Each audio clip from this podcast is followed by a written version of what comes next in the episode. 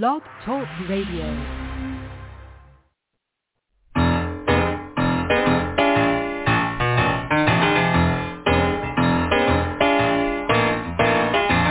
You're listening to The Catch with John Fisher on Blog Talk Radio, connecting life to faith. World is trying to get it together, trying to help their fellow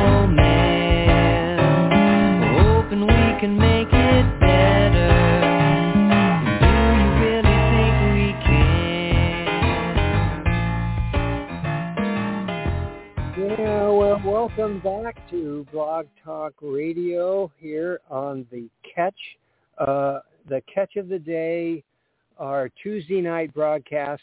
Uh, this is our favorite, our favorite thing, I think, at least me personally. I love, I love this show. I love having people on that I'm very fascinated about and interested in, in uh, hearing their thoughts. And always we're talking uh, almost always about Christians in the marketplace. What does it mean to be a Christian in the world, in the real world in which we live, and how do we put that all together? How do we think about the world, um, uh, and uh, how how do we how do we mix our faith with uh, the way we live? And uh, so that's that's what this is all about, and uh, very excited tonight uh, to uh, to have someone I'm just just getting to know, and uh, but I was fascinated when I ran uh, kind of stumbled on onto a documentary called uh, Postcards from Babylon, and I, I I popped into the first few minutes, and the very right off the top, he, he talks about how we here in America instead of being like a uh, a biblical Israel, we really should probably think about ourselves as a uh, a biblical Babylon, and that would, in a sense, then make us exiles. And uh, boy, he had me from there because I I've for a long time, and uh, and I've been real concerned about this rise of what we now call Christian nationalism. This whole idea that's been going around for about 30 or 40 years about as soon as the uh, moral majority and the Christian coalition started gaining strength and Christian radio started uh, getting a lot of uh, uh, uh, populace and and uh, you, know the the whole idea that we've got to get America back. That's what we, we we've got to do. As if if it's almost more important to get America back than to get people saved, and uh, uh, that was that's been a deep concern for for me, and I've watched this happen, and it's it's it's gotten stronger and stronger to tell you the truth, and uh, now we got a name for it. So uh, Brian Zahnd is a pastor in St. Joseph, Missouri, a church called Word of Life Church and he's done a lot of thinking in this area uh, for a number of years. So I'm very fascinated to have him on the show and to hear some of his thoughts. So please welcome to Blog Talk Radio, Brian Zahnd. Welcome, Brian. Thank you, John. It's a joy to be Yeah. with you. Yeah.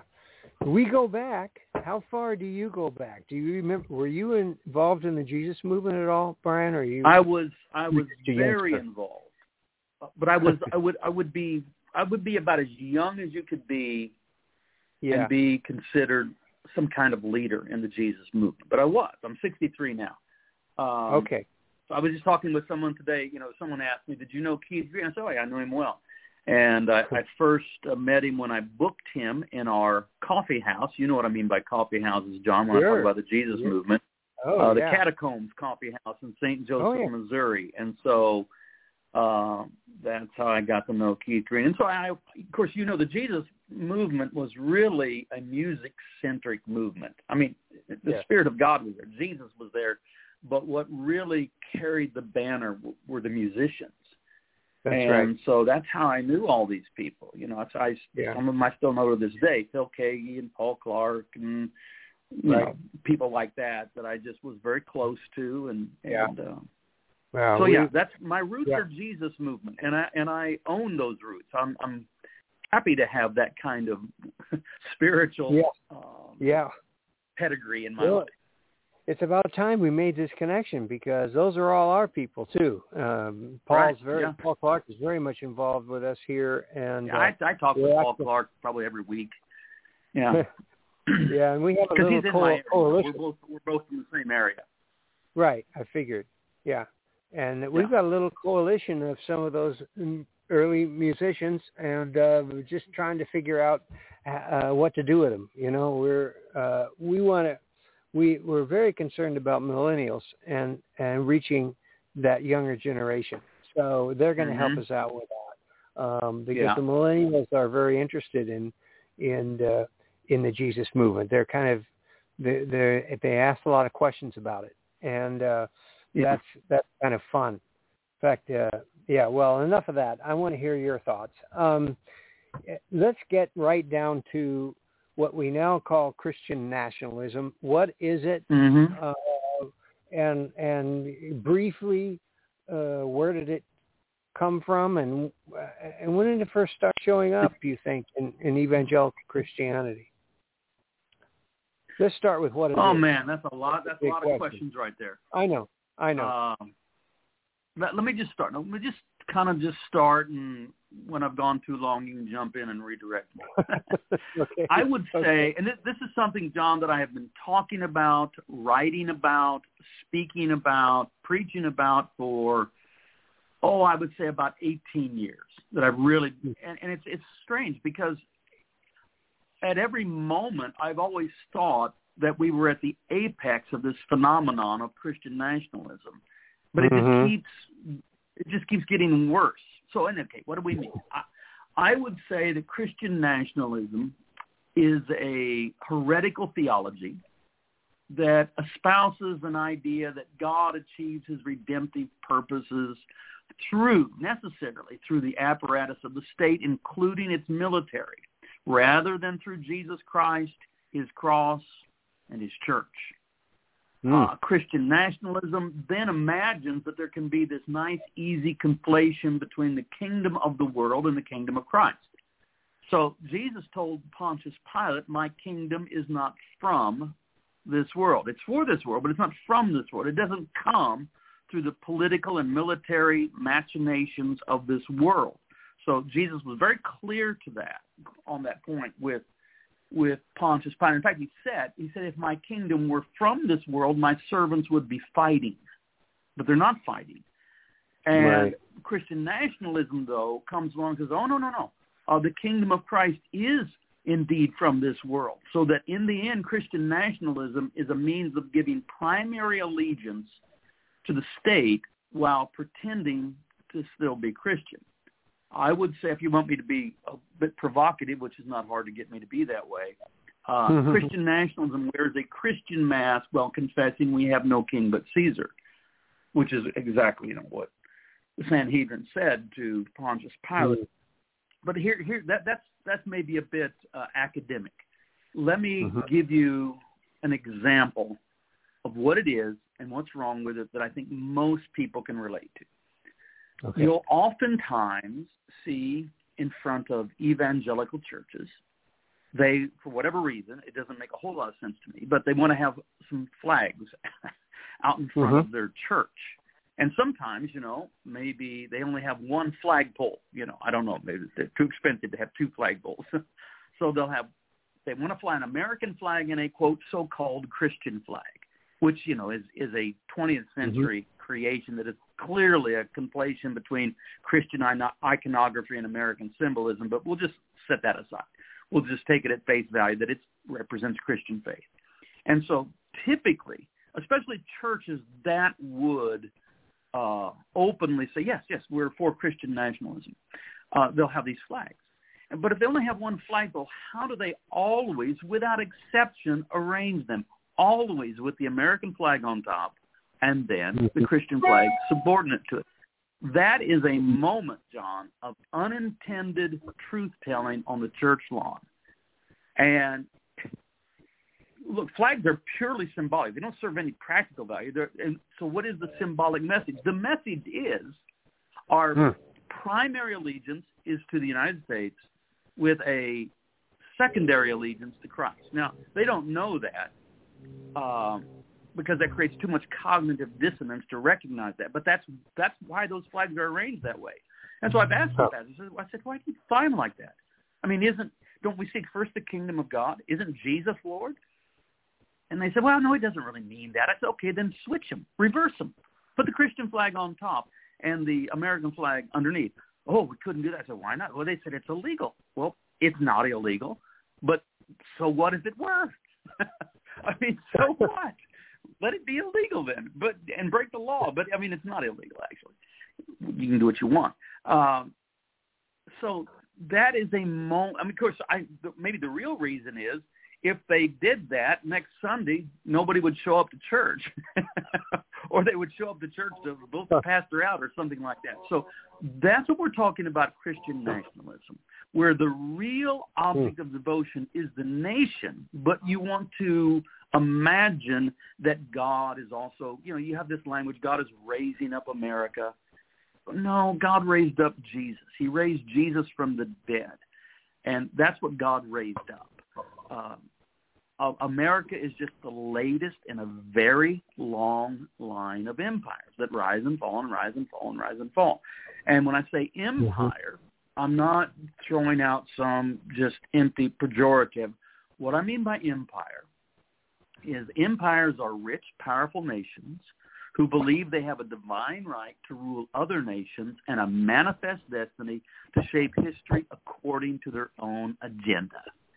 And hmm. this theme of empire is throughout Scripture. It's, it's throughout, from Genesis quite literally to Revelation. As we read our Bibles, we discover that God loves nations with their ethnicity, their culture, their language, their diversity, all of that. But what God is opposed to is Babylon, is Egypt, is Rome, is empire. Because what empires claim for themselves, a divine right to rule, manifest destiny to shape history, is the very thing that God has promised to his son, Jesus Christ. So empires become a rival to the sovereignty of God. Uh, but they always carry with them a religious component. So anyway, that's my that's Right. my um, initial salvo. Okay. Okay. Um,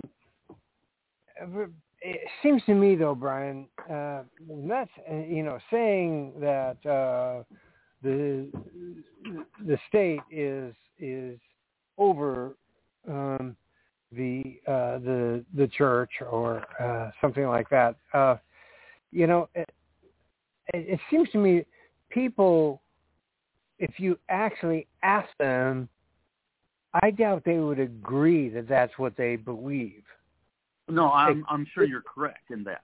Isn't that right? And but but there's But, certain, but they get around it because they believe there's an easy relationship between. We'll just keep it domestic right here. They just believe that there's a almost a symbiotic relationship between the goals of the kingdom of Christ and the uh, Okay. goals of the United States of America. That they that they easily conflate. Here's here's a thought experiment though. Think about this, and this is how this would. Um, imagine, imagine that Jesus Christ is is uh, invited to give an address to the joint session of Congress. you know, just imagine that. So, you know, Jesus Christ, I mean, they would love that, right? And so Jesus is introduced. He gets up to speak. He's given a great, you know, round of applause, Democrats and Republicans alike. And then Jesus begins to speak. Now, not, what would he say? Well, I'm not going to put words in his mouth. Let's just let's just assume that he delivers the Sermon on the Mount. Blessed are the poor in spirit, for theirs is the kingdom of heaven. Blessed are those who mourn, for they shall be comforted. Look, I mean, by the time he gets five minutes into this speech, I promise you that the senators and the congressmen are all very uncomfortable. Because the fact is, the kingdom of Christ and the kingdom of this world have virtually nothing in common. And that the ways that God brings about his purposes through co-suffering love, through sacrifice, through turning the other cheek, through going the extra mile, laying your life down for the other, is antithetical to the way that a either ancient or contemporary empire does its business day by day. And so, uh, you know, America is today celebrating um, the, the, the, the, news that uh, the head of, uh, of Al-Qaeda was uh, killed by a drone strike in Afghanistan. Well, the man played for high stakes, and you know he went into the game and and he got killed playing the game because Jesus said, "You live by the sword, you die by the sword." But does Jesus endorse that? I mean, does Jesus, you know, applaud and say, "Yes, yes, yes, this is what we"? No, that's his kingdom is other than that. It's different. His kingdom always comes by the cross and never by the sword. And what what we have in Christian nationalism is an idea that the two can comfortably coexist as one thing, the cross and the sword. No, they are two fundamentally different ways of relating to the world and living our lives. But here's the thing. I mean, we can talk about, you know, the 19 early 1980s with Jerry Falwell, the Moral Majority, Pat Robertson, Christian Coalition, and the entrance of evangelical Christians into politics, which hitherto they had been largely apolitical, but they right. they begin right. to go into politics, and and that we can talk about that. But I, I just want to stress that this phenomenon of Christian nationalism isn't in no way uniquely American. It goes all the way back to in the early fourth century of the, of the of the Christian Church, mm-hmm. when you had the emergence of a so-called Christian emperor in, in Constantine. Um, the, the legend, and I regard it as nothing else. The legend is there was there was a, a civil war was going on. This is factual, and this general Constantine was hoping to become the next Caesar, and there was to be a decisive battle the battle for the Milvian Bridge, and I think it was the year 312.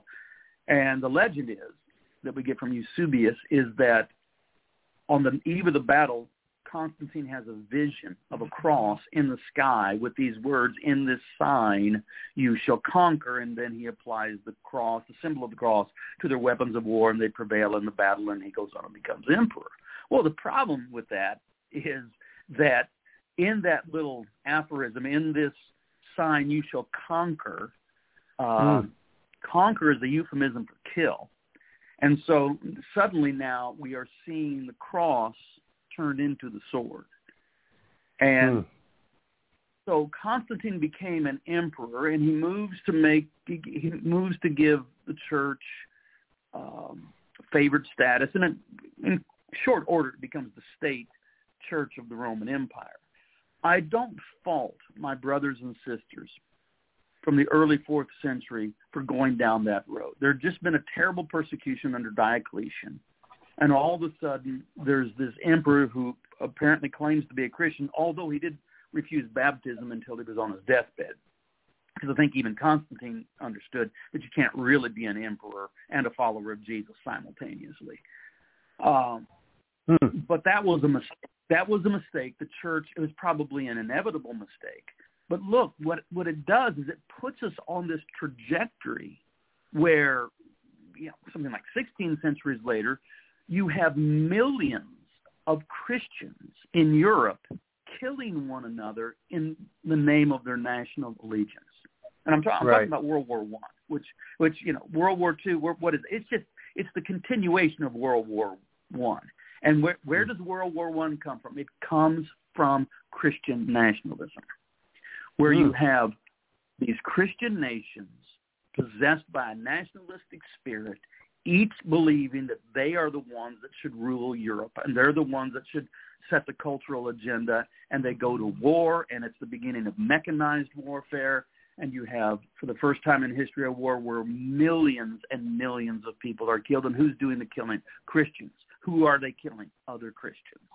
And so hmm. the legacy of the trajectory of Christian nationalism that began with Constantine in the early 4th century arrives in the 20th century with millions of Christians killing one another in the name of their nationalism. And that's a failure of Christianity, right? I mean, I mean, uh, could we just at least suggest that followers of Jesus shouldn't kill one another over their national allegiance?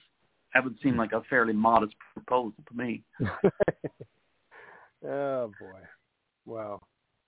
Well, what are we going to do, Brian?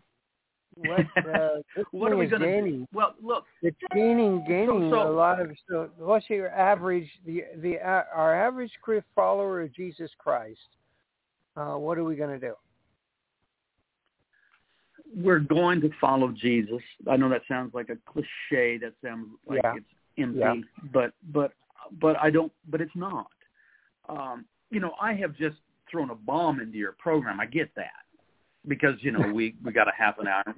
We're talking about all this. This is not how I tell pastors how to address this. I you tell it slant, you take it slowly, and you let Jesus mm-hmm. do the heavy lifting. I remember years ago doing a six month series on the Sermon on the Mount, and every Sunday. I promise you, every Sunday someone would come up to me, quite alarmed, and would say, "Are you saying thus and so?" And I would say, I'm doing my best not to say anything. I'm just trying to help us hear what Jesus is saying. What do you think Jesus is saying? I even had, during the course of that sermon, I did have one person, uh, yeah, you know, a learned man, intelligent. And it was, I was in Matthew 5 and I was talking about, you know, I, I was talking, Jesus is talking about uh, how we relate to uh, evil people and how mm-hmm. we turn the other cheek and how we don't use violence to oppose their, you know, evilness. Mm-hmm. And he came up to me and he said, yeah, but the Bible says an eye for an eye and a tooth for a tooth, despite the fact that in the Sermon on the Mount, Jesus actually says, you have heard it said, an eye for an eye and a tooth mm-hmm. for a tooth. But I say to I you, say. Uh-huh. do not resist the evil man. Wow. Return good for evil. Love your enemy. See, how are you going to build a nation in the worldly sense around the chief ethic of love? Loving your neighbor as yourself, even loving your enemies, because the biblical te- te- the biblical test for love of God is love of neighbor. Biblical test for mm-hmm. love of neighbor is love of enemy. So Christ has a nation, but it is his church, and it's global in its you know, it, it's global. It it doesn't prioritize being American over being Ugandan or whatever. Uh, Christians should understand their national allegiance as what we call a philosophical accidental. It's not part of our ontological being. It's not that. It's not our essence. You know, accidentally I'm an American, but my essence is I'm a child of God. That that I am a follower of Jesus, and that's what matters. If you elevate yes. your national identity too high, then um, it's hard for you to love the whole world and to love your neighbor.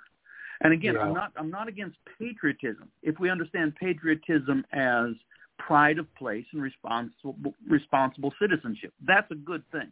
You know, I want the Swiss mm-hmm. to be proud of being Swiss. I want Portuguese to be proud of being Portuguese. I just don't mm-hmm. want them to become arrogant and say we should have an empire that rules the world and that God cannot get his purposes done without us. I don't want that kind of language. wow. Um, what is uh, what would you say? Because you know we're our community here is really an international community because of the internet. So we've got people yeah. all over all over the world. This isn't just America well, here. Well, well, everybody and, all over the world is going to love what I'm saying. It's the Americans that won't like it. yeah, yeah. Well, that's what I'm saying. So what, what, what is the danger of this kind of thinking uh, from an international point of view? What is the danger of it uh, um, well, around it, the world? It, it, it prevents us from becoming true peacemakers. Remember, Jesus said Blessed are the peacemakers, for they shall be called the sons and daughters of God.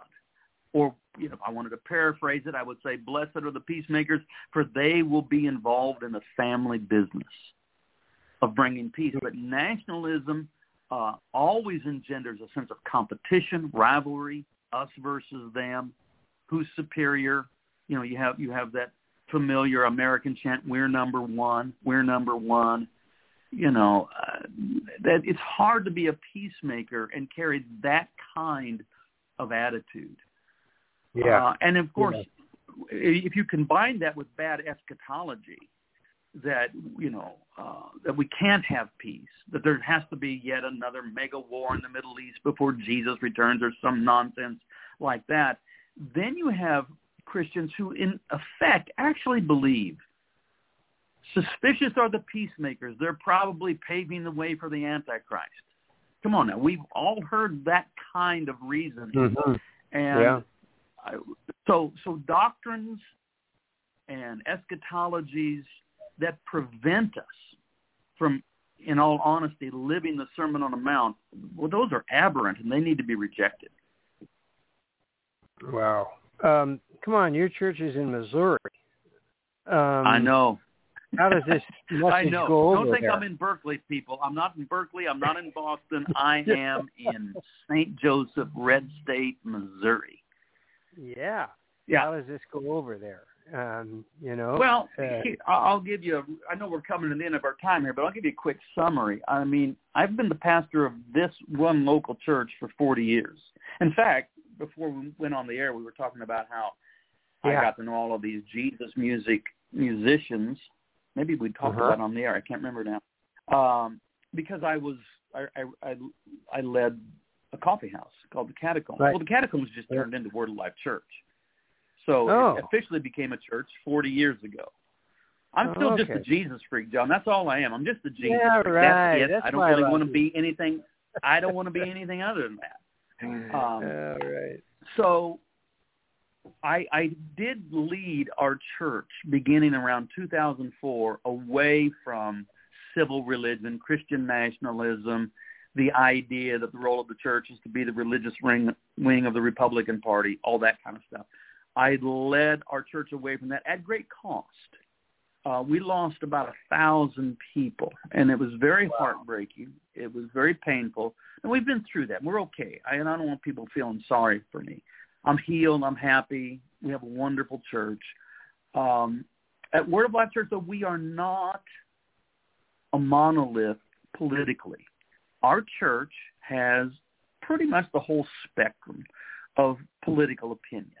You know, we will we'll have Trumpers. We'll have people that think AOC is the greatest person in Congress, sitting in on the same pew on Sunday morning. And hmm. you, they say, well, how, how have you done that? Well, we've we've prioritized talking about the kingdom of God, and that Jesus is Lord, and that everything is subordinate to that. And we've been able over time, not through some sort of program, but just it became our culture. We, we were able to prioritize kindness, a culture of kindness, so that at Word of Life, you don't have to. There, there isn't the idea that you have to hold to one particular political ideology, but there is a culture that says, but you can't be a jerk about it. you can't be mean spirited about it. And so at Word of Life, people having different pub, uh, different political opinions, that's that's tolerated. That's people are fine with that. If you start being ugly and accusatory and mean about it, people are, oh no, that's, we're not that way here. Uh, We've cultivated a culture of kindness. Mm-hmm. And so, and- and I've tried also to, I've tried really hard for about 18 years to get people to see the kingdom of God. But you have to rethink it. If you really, once you see the kingdom of God, then you understand that only those that are absolutely dedicated to following Jesus can embody that. The idea that a continental-sized empire could embody the values, ethics, lifestyle of the kingdom of Christ then becomes absurd. And so Hmm. at Word of Life, we don't feel like it's our task to change the world. I mean, we're not, that's not our task. We're not here to change the world. We are here to be the world being changed by Christ. Uh, Hmm. Jesus is the Savior of the world, not us. And so that takes a lot of pressure off of us, and we're not thinking, oh my goodness, if we, if we don't con- control Congress, then how's the world going to be? We don't. We don't it's not our job to change the world or save the world. That belongs to Jesus. Our job is simply to be the world as being transformed by Christ. Uh, that's beautiful. Well put. Um, yeah, you're right. We're getting to the end of our time, but I got one more important question because uh, we Okay. here at the Catch, we we're really concerned about the next generation. We talk a lot about the millennials. What is Christian nationalism mostly a boomer thing? Are millennials buying it? In your view, what have you seen about that? Um, that's a great question. I, I hope so. I hope it'll just die out with my generation. but enough of us will just die off. It'll be okay. I, but I'm not so sure. I'm not completely because I have seen it now. Um, I have it. I've seen it taking root among younger people as well, so that concerns me. I will say though that we had this phenomenon at Word of Life, and we had it a lot um, when around 2004, 5, 6, 7, when a lot of my peers, people my age, maybe a little older, were leaving the church over the idea that I wasn't sufficiently American enough or something like that. Yeah. We had the phenomenon of their adult children staying, saying, Mom and Dad, you can leave if you want, but it's a church like this that's keeping us in Christianity. Wow. And today, you know, if if somebody and we have a large online congregation, if you if you if you tu- if you tune in someday, or or just go to the YouTube and look at some of our worship services, almost every young person you see, I'm talking about people in 20s, 30s, almost Mhm. everyone you see on the platform among our musicians, we've got a great band and all that, uh, grew up in our church, and most of their parents have left, but they're there, and I, Huh. so I, I find that hopeful and interesting. But but I'm not I'm not going to say that I think it's just as simple as the boomers die off and this isn't a problem. Like I said, it's Yeah. not been around for just 40 years. It's been around for 1700 years. So Yeah, yeah, yeah. Well, Brian, give us one last word. What do we focus on uh, to stay true to Christ in these days? I think it's very helpful for us to remind ourselves that Jesus is the Savior of the world and that the world will be saved. God did not send his Son into the world to condemn the world, but that the world through him might be saved. And the Son does not return to the Father and say, Father, it turns out they're far more messed up than I thought. I couldn't save the world. No, Jesus is going to save the world. And so find peace in that and realize it's not the job of you or me or a political party or some nation state to save the world. Uh, that's going to be done by God through his son, Jesus Christ. And so we can take the pressure off ourselves and simply live as the people who are being saved by Jesus right now. I think that I think we find hope and peace in moving in that direction. Beautiful, beautiful. Well, Brian, I can tell we've found a new friend here at the Catch, and uh, will you come back and talk to us some more? I'd be We- glad. I always want to hang out with the old Jesus freaks. You know, I love that. All right. Yeah, sure. I'll come All back. right, beautiful. Well, Brian, thank you so much.